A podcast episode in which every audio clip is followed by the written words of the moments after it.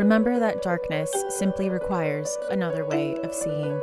Be your own light, and just like that, you'll find yourself everywhere, instantly. Quan Barry, We Ride Upon Sticks.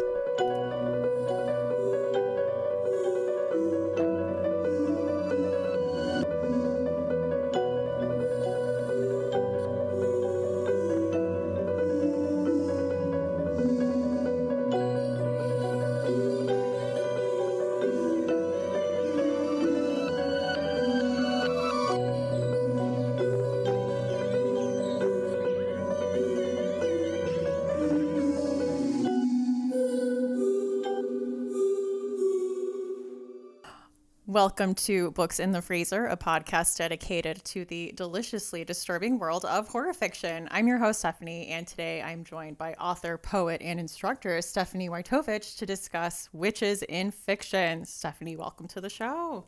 Thank you so much for having me. Uh, I am so excited to talk to you about this because it's a topic that has been requested, and I know that you know a lot about this. So I'm very excited.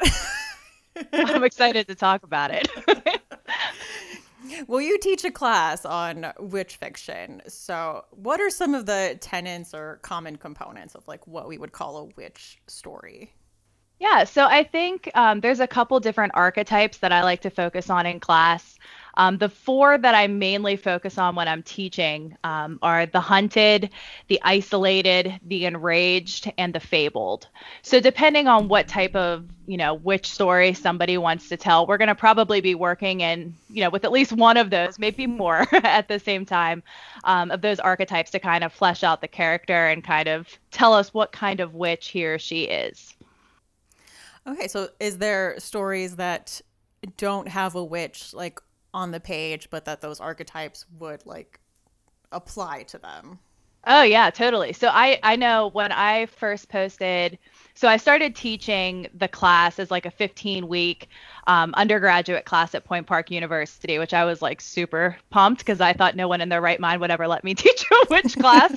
Um, and I remember when I posted my reading list on Twitter, I had everybody was like coming for me and they were kind of arguing because I had Carrie by Stephen King on there. And they were like, in no way, shape, or form is that a witch book. And I was like, oh, I'm pretty sure it is. and and it's kind of interesting because, you know, Carrie is this enraged, you know, female character. And I mean, she's telekinetic. She has these she has these powers that she doesn't understand and we kind of see her getting more and more empowered you know maybe not for for everybody's benefit you know throughout the book. Um, but we see her kind of coming to terms with who she is and that that type of like acceptance of identity um, and you know we see that in like Robert Eggers' the witch things like that.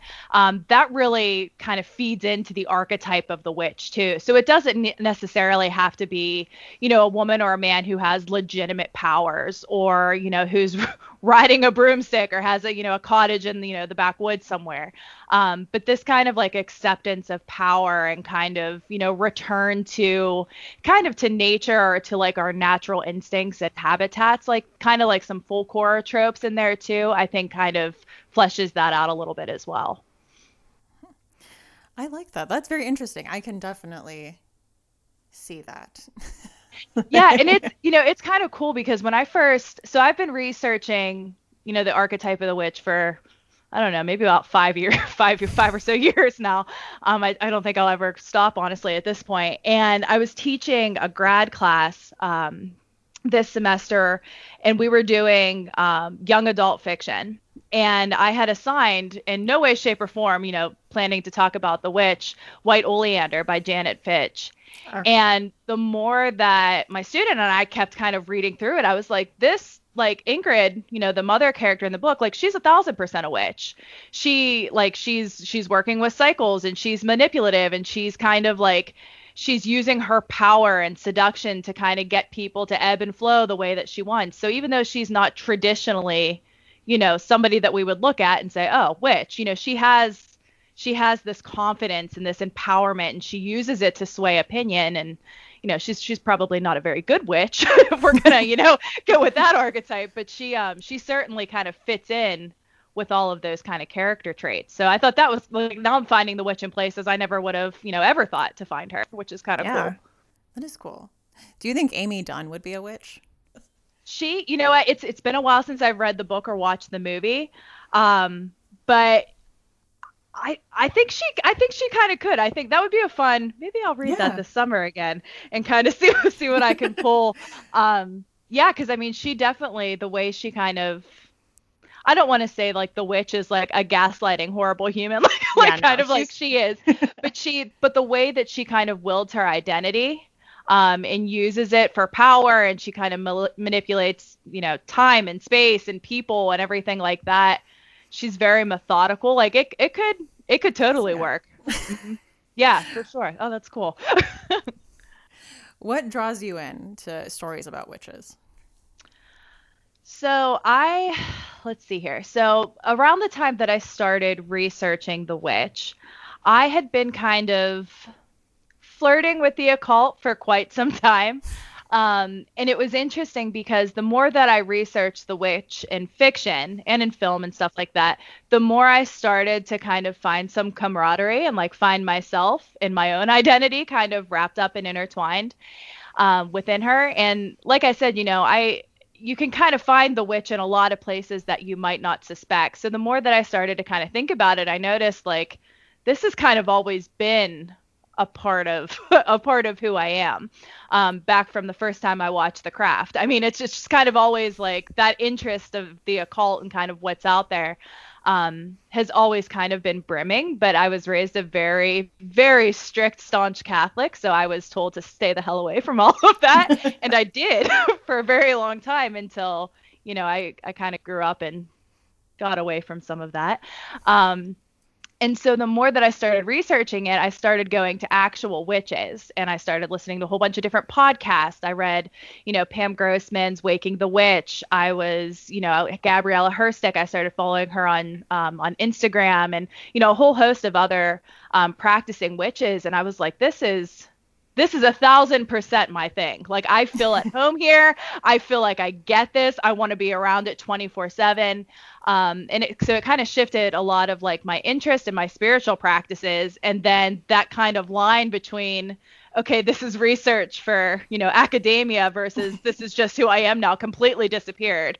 Um, and so I really, you know, the idea of empowerment is really um, refreshing to me, especially because like I said, you know, as as a former recovering Catholic, I um and no shade to people who still practice Catholicism, like it's very intertwined in who I am as a person and even in my practice still today.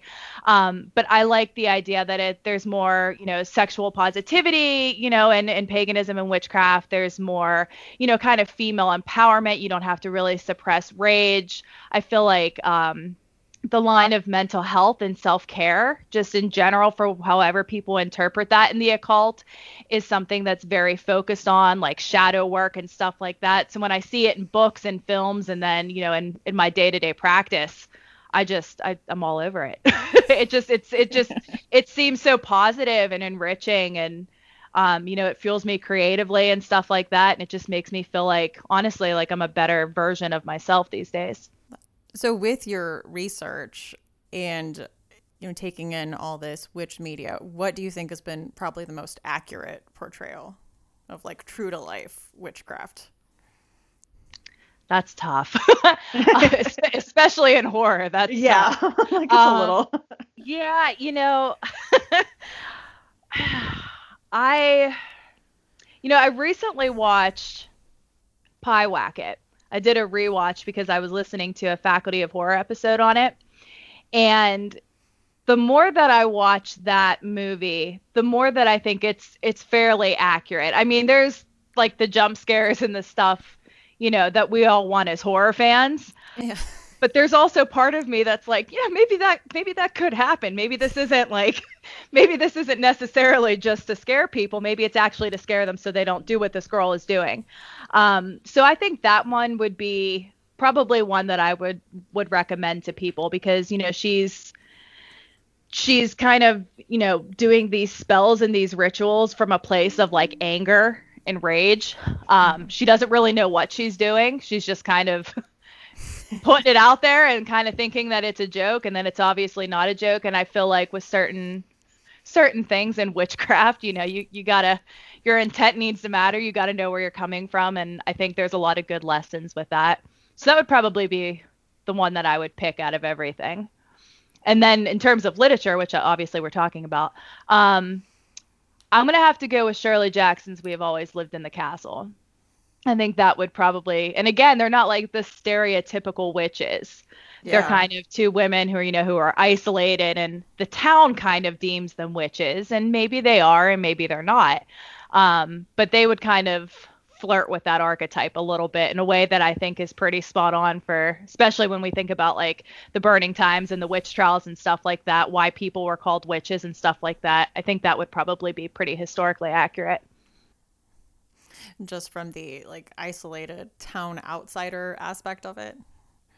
I mean, Mary also has her like little things she does outside, her little rituals. I know she's so cool. I just I, I love her, and it's it's neat because they both kind of fit these like two different versions of the witch. You know, like Merricat, like you said, she kind of like she has these rituals that she thinks will keep her safe and keep her sister safe. So she's running around and you know putting stuff nailing stuff to trees and digging up snakes. And you know she has her three powerful words. And then constance is more of a kitchen witch. You know she likes being in the house. She likes playing with herbs. She knows all the mushrooms. You know she she likes to cook and and kind of you know use her magic that way. So it's neat to kind of see how you have like the wild and the domestic like they both need those parts of each other to survive and to coexist and take care of each other. So it's a neat way that Jackson kind of both put herself in the book, but also showed different versions of what a witch can be. Oh, I love that. I'm obsessed with Shirley Jackson. I can talk about it forever. So please tell me to shut Oh man, what other good witch movies are there? There's a lot, I feel like. Yeah, I you know, I was sitting here and I was trying to think of you know some of the more recent ones. So definitely, if you haven't seen Pyewacket, I would definitely check that out because that didn't have a huge release. Um, I'm sure most people have seen The Witch and Midsommar by now. Um, there was um, a movie, I think it came out in 2017, and I'm gonna butcher the name of it, but it I'm pronouncing it like how it looks like you would spell it, but it looks like it's Hagussa, um, H A G A Z U S S A and it's a very ambiance forward movie. It's very graphic. Um, so like all the trigger warnings for like sexual assault and violence and stuff like that. Um, but it's it's a very dark, witchy type of movie. So I think if you can watch those types of things without it affecting you, I definitely think that would be something to jump into. Um, and then some other ones that maybe people have it looked at through the witchcraft lens. Um, so Rosemary's Baby as a witch movie, um, The Autopsy of Jane Doe oh, as a yeah. witch movie. Um, even Hereditary, I think everybody kind of looks at Hereditary as like religious horror, kind of in a way, or just kind of like occult horror, which of course it is. Um, but if we look at that strictly through the lens of the witch and kind of what that means for sexuality and gender and things like that, we can definitely pull a lot from that film as well. And then a film that kind of highlights men as the witch would be The Ritual. I think would be a good one to kind of look at because because you're getting a lot of like pagan folk horror tropes throughout that, but you're also getting a lot of interesting witch vibes as well. So those might be some cool ones to like revisit looking at through a different lens. That would be good. I mean, there's so much intertwined within like culty folk horror and like witchiness. So like also Harvest Home, I think would be like a really good one for yeah. that. I love the new Suspiria too. Oh my gosh. Yes. So you know I I I remember like I watched it at like I started watching it at like 2 a.m. I made sure everybody like the dogs were asleep in the house. Dennis was nowhere to be found, and I just like sat down in my living room and watched it and was like sobbing because I just it's so perfect and creepy and beautiful and terrifying. It's yeah, absolutely. Very seldom do I like the remakes more than the original, but yes. oh my gosh, that that that one just wins. I think so too. It's it's so long though. It's like three hours. yeah, it's it's a whole it's a whole evening. yeah. or a morning in my case. But yeah. I know. know, not horror, but I do love practical magic. That's like my cozy witch movie. We actually, when I taught it at Point Park, we watched it, and it was funny because we we had been doing all of this really dark, like intense literature, and then we watched Practical Magic, and it was kind of this like unspoken like, okay, we needed that. we needed some like lighthearted magic to kind of bring us back back to a safe place again. but yeah, practical magic is great. I like I like um like I married a witch, Bell Book and Candle, which are kind of some older ones. Um, even those I think are are like cute to watch and they're good like if you're really getting into the archetype of the witch, you definitely have to check those ones out. You notice any changing attitudes towards the witch character like through the decades? Oh yeah, absolutely. Um, so I think even like I can remember even like when I was younger, when like Roald Dahl's Witches came out, like witches were supposed to be scary. They were evil. They were frightening, um, and they still can be that. like absolutely. Um, but it was very much like there wasn't any type of redemption to the witch. Like it wasn't somebody that you wanted to connect with. Um, and I think over the past maybe like 10 years or so, as we've kind of seen this like rise in like more people going towards like spirituality and like non-traditional and non-denominational paths and stuff like that um, mm-hmm. as well as kind of the witch kind of rising up and kind of becoming this symbol for empowerment and i think a lot of that has to do you know, politically and stuff like that with some movements that have been happening, you know, with the Me Too movement, with feminism, like all of these conversations, Black Lives Matter, like all of this. The witch is kind of, you know, she's taking she's she's rising up again because, you know, she is stereotypically the outsider. She's the one that was wrong. She's the one that always had to fight. She's the one that has continued to survive and survive despite oppression, despite, you know, and whatever people have done to her. And so she kind of becomes this figure that people want to connect with and be because she is, you know, the definition of survival of you know becoming the strongest version of yourself and rising from the flame she's like the phoenix. Um, and so i think we're seeing that more and more in literature and film. And i think Eggers' film the witch is the perfect example of that. You know thomasin was constantly oppressed and attacked by her family and verbally abused and literally locked away. And you know was she a witch when the film started? I, I, I don't know. Maybe maybe not but she certainly was by the end of it. Um, and it is kind of this like freedom. Like you know she's rising she's rising above patriarchy rising above her oppression and she's you know she's becoming whole and becoming herself. So i think you know we've gone from the witch being something terrifying and evil to the witch being something really positive which i think is really cool. Um, especially because like even in situations like carrie where you know she is typically this evil kind of witch uh, who you know takes out her rage but she's also you know, she doesn't understand her power. She doesn't understand what's going on. She's been horribly kind of traumatized and this is kind of her way of asking for help without asking for help. Like you can kind of look at her character as you know, when I when I read it, I don't really see Carrie so much as the as the villain. Like it's her mother. To me, I yeah. think Margaret White is a thousand percent the villain, and Carrie's just kind of you know the collateral damage and things.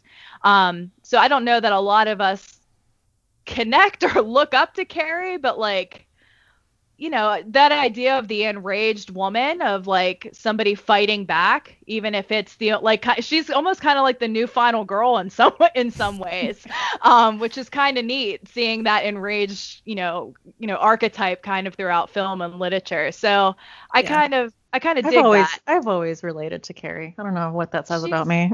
it doesn't say anything bad about you.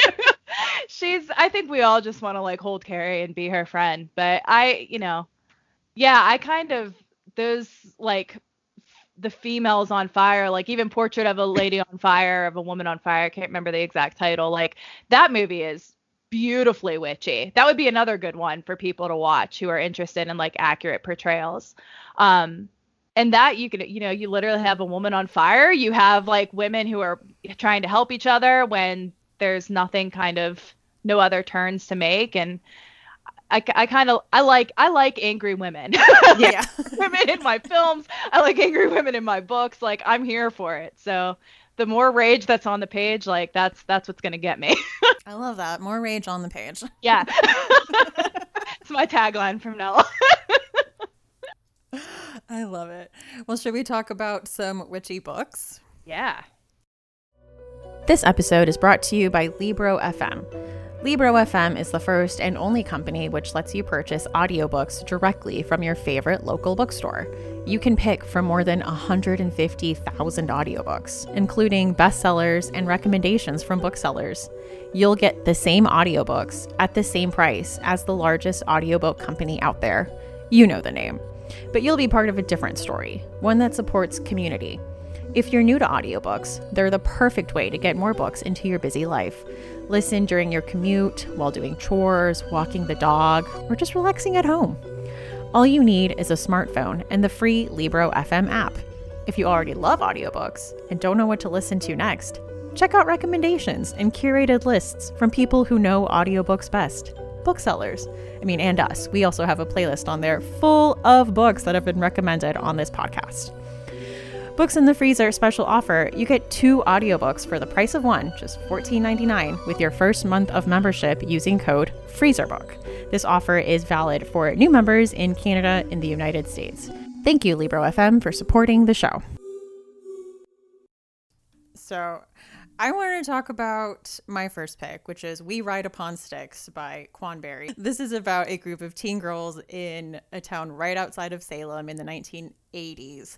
They are at a field hockey camp and they aren't doing well, so they turn to the power of witchcraft by all they all rip off like pieces of fabric and they all create this blue armband and they write their name in this Emilio Estevez notebook and they are like we have power now. And they start winning matches. Like they start doing very well. And I love this book because it's written in like a plural first person. So everything is like we we did this. We are just this collective group. But it has like 10 or 12 main characters. So you follow each of them and you see everything that each like person is going through and you follow them, but it's still this collective we. And as they start, like, you go through their season, and as they start winning more games, uh, they then become convinced that they have to feed the power by doing bad things and following their urges. And like you see that they kind of start to like free themselves from the expectations that people have of them because they're like well actually like I have to feed the power. And if we're going to win this game I like have to do this thing that I feel like doing. And I mean, so far, it is one of my favorite reads of the year. Um, it's very YA in that it has, like, you know, how YA has those things where, like, uh, in English class, we're reading Great Expectations. So, like, the things in the story are going to mirror the plot of Great Expectations. So, they are reading The Crucible and they, like, mention it a lot. And it's, like, a reference point for, like, a lot of the things they say. And one of the girls, like, tries out and is, like, in the play of The Crucible and I just love it. It's also very 80s. I mean, yeah, like the Emilio Estevez thing, and one of the girls has a like a hair like the bang claw, and they are all convinced that it has like supernatural powers. so great. It's like capitalized like the claw. I love it.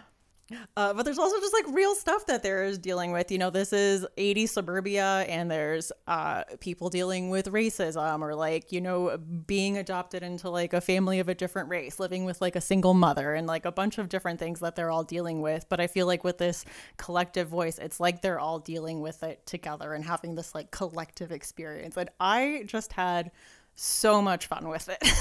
I love it because it's kind of like it's kind of like their own little coven. Like that's yes. It kind of. Did you read? Um, I think it's the Babysitter's Coven.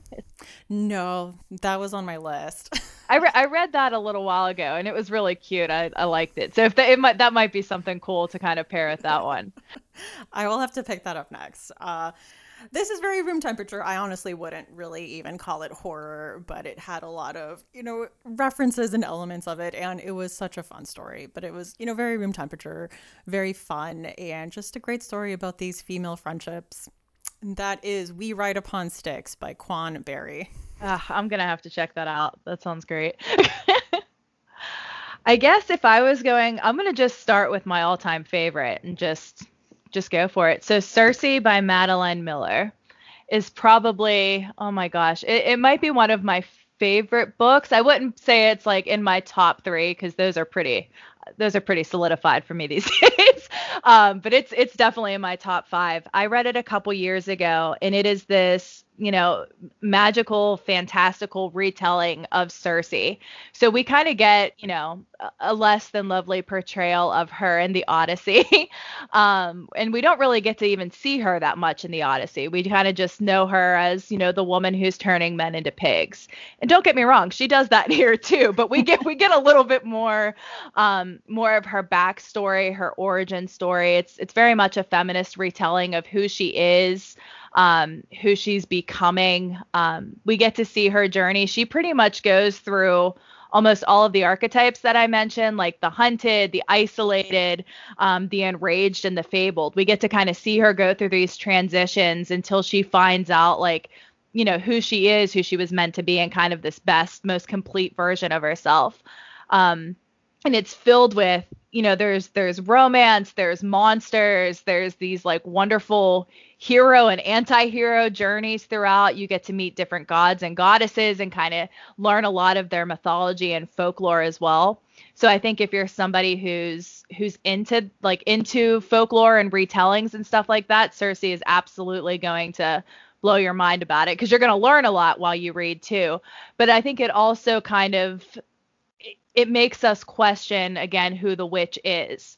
Because um, again i think we all have this you know this idea of who she is when we're very young and then this book really challenges that from a lot of different perspectives. So i felt like um while i was reading it i got to know like a completely different character and one that i really could see myself in and associate with um, so room temperature wise, this one's blowing off the thermometer for me. Like I absolutely, absolutely loved it. I can't recommend it enough. Um, and honestly, anything by Madeline Miller. Um, she has an Achilles book out that's really great. Um, she's she's just an overall really good author for like these witchy, uh, folkloric type of retellings. I still have to read Circe, but I did love Song of Achilles. yes, yes, so good. Oh, you'll have to let me know when you read Circe. Honestly, I it's will. it's like it's almost like you're reading long form poetry at some point. It's like it the it's just so lyrical and just like it it feels like a spell. That's the best way that I can kind of describe it. It's like a very long spell that you're reading. I will have to do that. I know. I loved Song of Achilles. So I don't know like why I've waited so long or why I've put it off. I think maybe it's because I feel like I need to like reread the Odyssey to like have a little more context for like who she was, but I will yeah. do that too. Just have the full experience. Okay, so my next pick is going in a little bit of a different direction, but it is Hex by Thomas Olde Heuvelt, and this is translated from the Dutch by Nancy Forest-Flier. So I feel like we've been talking about these like positive portrayals of like empowered women, and this is very much which is the antagonist. She is terrible, and she is holding this whole town hostage. what I like to hear. So a lot of witch stories do lean into the urban fantasy side. I would say this one is very much in the horror camp. Uh, an isolated town, Black Spring, is haunted by a 17th century woman whose eyes and mouth are sewn shut. The town is cursed, and basically all who live there can never leave. There are systems in place to sway away new potential residents. And that's actually how the book opens. It's like this couple looking at this house, and you just see someone in a control room kind of like, nope, get them out. Like, engage this protocol, like trying to get these people out of there. And they end up moving in and they're like, well, we tried to stop you. Now you live here and you're cursed and you can never leave. So you probably should have just left. Sucks to suck. Here you are. you probably should have listened to the 17 red flags that we were like trying to put up in front of your face. um, this follows the basically new generation. So the teens in the city are very tired of the restrictions and try to push back against the ancient curse because, you know, they have been born into this curse. They were born into this town. They can never leave. And you see how this curse is integrated into this modern society. Like there's an app and everyone just kind of knows where the witch shows up because she just shows up. Like there's also a scene where a family's having dinner and she just shows up in the living room and the mom just puts like a tea towel on her face so they don't have to like look at her while they're eating dinner but they can't like move her. They just it's about how everyone basically just has to like live around this curse and everyone's just like whatever about it. But you know this new generation is like no like why don't we fight back? Why don't we try to like outsmart her or like get rid of this lady and like have us leave? Um, and it's about what happens when they do that. And I thought it was interesting because it, you know, really gets into the the angst that this uh, new generation has. And then I thought it really did a great job of kind of going into the hysteria that can happen in these isolated small towns and kind of mirroring the hysteria and accusations that happened during the witch trial era. And the just the description of the witch is just so eerie and that her like mouth is sewn shut because if you like unsew her mouth she's like says these incantations and she like drives people to suicide like she is just like scary she is uh... I got to get to that book. I've had it on my shelf forever. And I think it's like one of those things where I'm just so excited to read it that like I don't read it because I always want it there as that. I don't know if that makes sense. Maybe I'm just crazy. Oh, no, I have I have so many books on here like that where I'm like, I should have read it by now. I know I will like it, but it's just there for me right now for the one day I decide to get to it. Yes. uh, so for this one, for me, it was a fridge. There was some genuinely like scary imagery and like I said, for like a witch story where I we see like witch's antagonist, it was like ugh like scary getting into like the things that she could do and the the way that these teens were thinking that they could outsmart the system um, despite you know everyone telling them that it's just not possible. It's not gonna yeah. happen. Just let it go. Just live with it's not that bad. We just can't leave. Uh, so it was just I thought very interesting. So that is Hex by Thomas Oldwood Heuvelt, but it was translated by Nancy Forest-Flier. And I know a big thing is the original Dutch has a different ending than the American ending, and I don't know what it is. so if someone out there knows what it is, just tell me. Just email it to me. Yeah, I don't, don't tell Dutch. me I haven't read it yet. so I think the next one that I want to talk about, um, kind of change things up and go to YA a little bit on my end, is Root Magic um, by Eden Royce. Um, so this one came out not too long ago.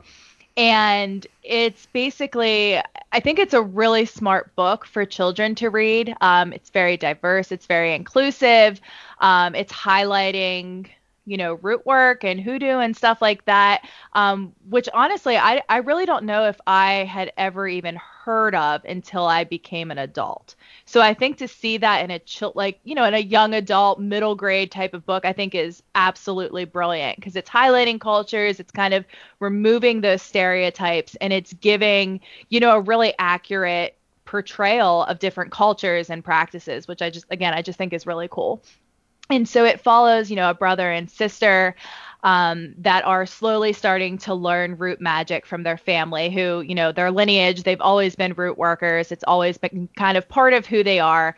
But now they're kind of you know having the the mirror shattered if you will and they're actually starting to learn like what it is what it can do why people are doing root to begin with.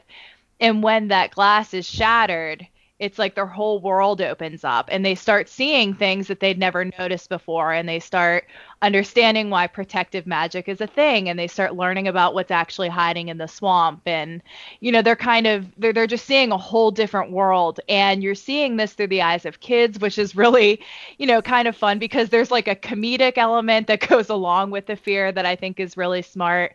Um, but you're also seeing you know these these two children are being um, they're going pretty much to an all white school. So they're one of the last schools that was kind of being segregated after Brown versus the Board of Education and all of that. And you're seeing kind of how people look at them as um, as children, as people, as root workers. Like you're you're you're seeing them actively fight against segregation and stereotypes and black magic, honestly. And I I kind of want to talk about that just a little bit because there is this like huge problem I think in the witchcraft kind of community or the way that it's portrayed especially in horror where black magic is bad and white magic is good. And we even kind of see that in the craft, which I think is everybody's kind of like introduction to like witchery. Um, you know, they go to this the supernatural store and there's the curtain with the white witch in the back and she's like, I'll protect you. And Nancy's, you know, taking books and running away and summoning, you know, all hell's breaking loose. And so you kind of get this division that, you know, its roots are very racist. And I think to have a book, especially again that's coming out for children that's tackling this head on and showing and kind of bringing awareness to that very type of problematic systemic racist issue both in like real life and in spirituality i think is amazing. Um, and it's something that's kind of tackled throughout the entire book with the police and the community and stuff. So i think you know as as a spooky book it's like it's ya so it's not going to be terribly horrifying but there's a lot of really good scares in it that i liked. Um, and i think is kind of a teaching toll um, as a good re- like a good way to show how horror can handle real life things and use it as a teaching tool and how that kind of validates the genre a bit more for people who are kind of skeptical and on the line. I think this book is absolutely fantastic for that.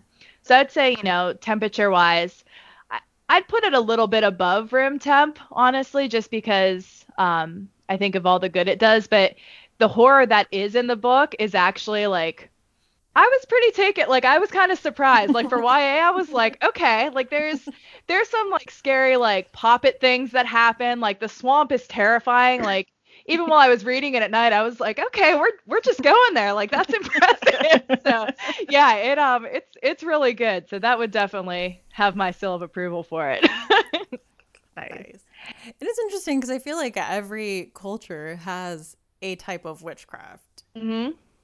Now, do you touch on that in your class a bit? So the the book that I usually um, the book that I usually teach, like when I'm doing like a 15 week uh, course, is I Tituba Black Witch of Salem, and that's by Maryse Condé, and it's it's creative nonfiction. I, I don't even know really how I would describe it because we don't really know what happened to Tituba in the Salem witch trials. Like we know she was imprisoned, we know she was sold, and then she kind of just disappears.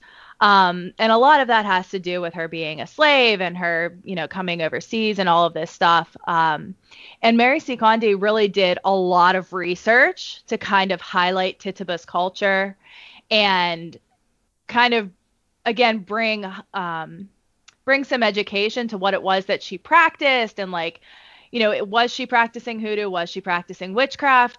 Does that matter? I think it does. Like all of this kind of stuff about just kind of her race her ancestry her lineage and she kind of gives us tituba's life um, a fictionalized version, but one that's really based off a lot, a lot, a lot of research. Um, and so I really like to use that book as like a stepping stone um, and I was really lucky because the first time I taught the class, I actually had a couple students who practiced hoodoo, and I even had another student whose family um, practiced voodoo as well.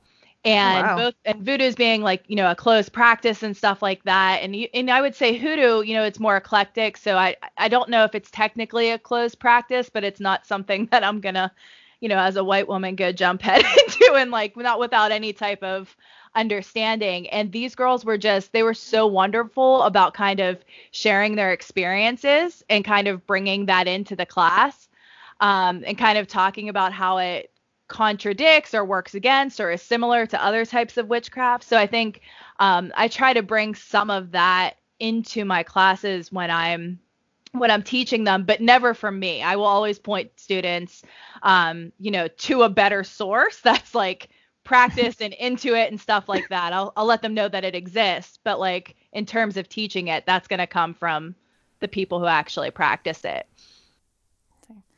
Okay, so I've had a few witchy videos pop up on my for you page on TikTok and I've heard the term closed practice thrown around. What does that mean?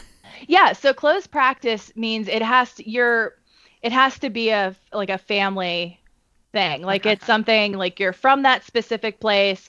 It's taught to you by a certain like you're initiated. It's it's just for them. Like I could never practice voodoo. I don't have the ancestors behind me for that. I don't have a way in. It's not part of my culture. Like that is just for um, for those people to practice it. Um, some people will disagree with me and say that I could. Um, I I very strongly disagree with that. Um, but to each their own. I, I think most people would say like that's a closed practice. Like leave it to to that specific group. Um, witchcraft is something that's more eclectic. Um, so every anybody can kind of practice that. But voodoo, you really have to have the family lineage and connection to the land and, and everything like that um, in order to be able to to make those types of connections. All right. That makes sense. All right, so my final pick is an anthology, and it is Hex Life: Wicked Tales of New Witchery, edited by Christopher Golden and Rachel Autumn Deering. And there was a ton of really fun stories in here. Like I was looking through the table of contents again, and I'm like, well, I'm only going to pick like a few to kind of talk about, but I had a hard time even narrowing it down. But I love the little introductory story by Kat Howard called "Invitation to a Burning." And then the story that follows right after that is Widow's Walk by Angela Slatter and it's about this small town and this house that is just full of these like witchy widows who are like looking out for this girl and like take her in. I don't know. It was just like very cozy and cute, just like this whole house, this whole house of just like all these women.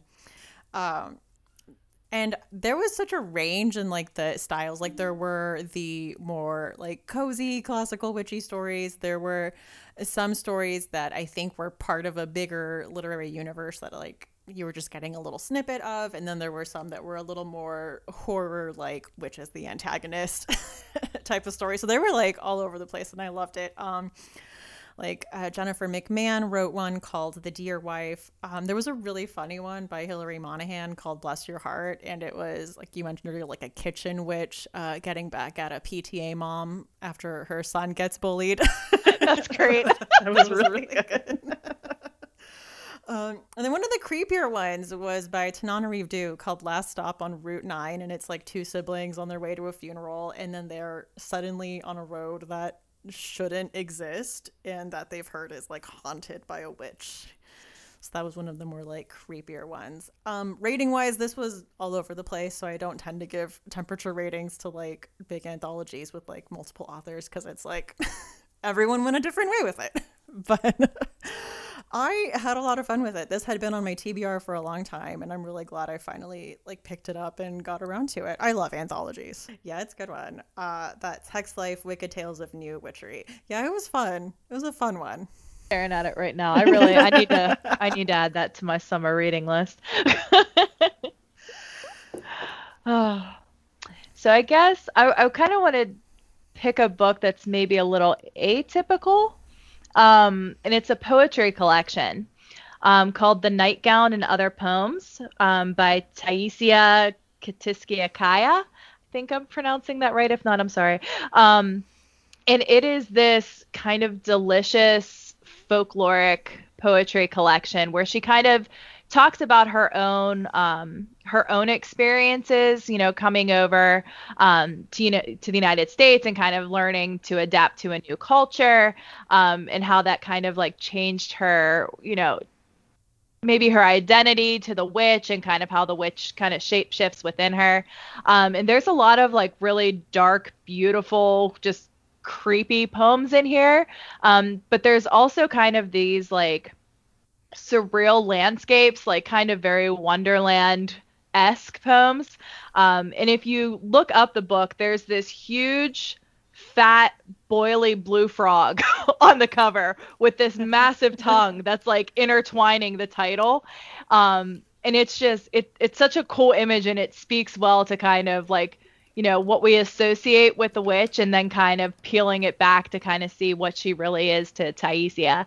And it's really cool because this specific author also has a um oh i'm trying to think how i would even describe it. It's kind of like a like a column like an advice column but it's a book and it's called ask baba yaga.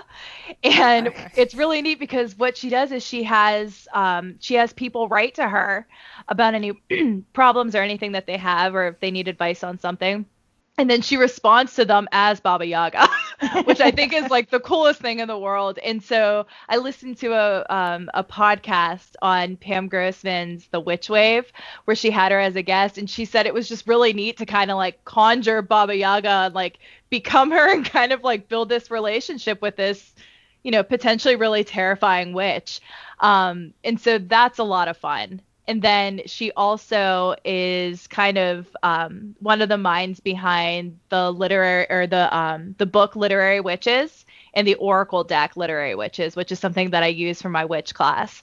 Um, so she's just kind of, I mean, she's she's really somebody who's taught me to kind of look for the witch in different places um, and to look at people and how they might identify with her. Um, and I think the nightgown is just, you know, it's a collection of poetry that really kind of brings all of that together. Um, so that would definitely be something. If you're if you're interested in starting out with her, I would start with her poetry collection and then kind of, you know, move on through the rest of her work. Um, because kind of similar to what you said about the anthology, because you know there are certain poems that I just completely am in love with. I, I don't know that giving this one a rating is like completely fair. Um, but I will say that, you know, I've read a lot of poetry so far this year, and this one has just continued to kind of stay with me. And the first poem in the book um, is called The Folklore. And it's something that I've come back and I've read just I don't even know how many times at this point. Like if it's dark and creepy and stormy outside, I'm likely in my office reading that poem. so it just it has it has my highest recommendation. I will have to check that out. I know I had an Anne Sexton collection that was on my shelf that I picked up because you had it on the on the dock too as a possibility. So I have it there ready to go. And it was funny because before that, I think my only knowledge of her as a poet was from Gilmore Girls, where they break into the school and they like have their little ritual where they like break into the headmaster's office and they're like reading an Anne Sexton poem, which is kind of witchy as it is. Yeah, Sexton's work. I just, you know, I think it, last night I finished reading her collected works, and I just like I felt empty and scared.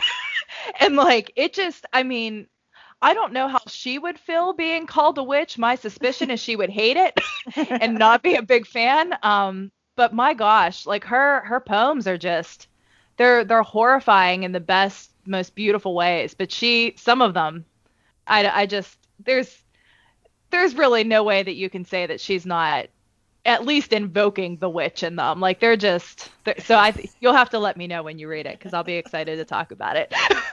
will, will do. Uh, and I one of my almost picks was Goddess of Filth by V. Castro.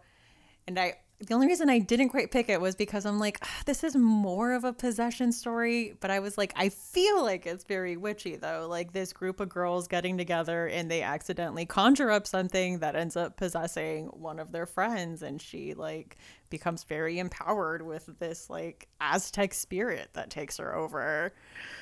That sounds witchy to me. Yeah. So I was like, that was my like almost pick. So I'm ba- I'm sneaking it in there. Like I'm acting like I'm not. I'm sneaking it in here. It fits. I love it.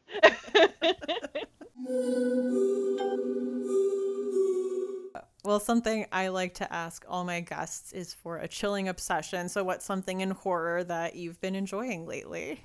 I know I'm going to catch so much shade for this. So I have only recently really started getting into Creepshow.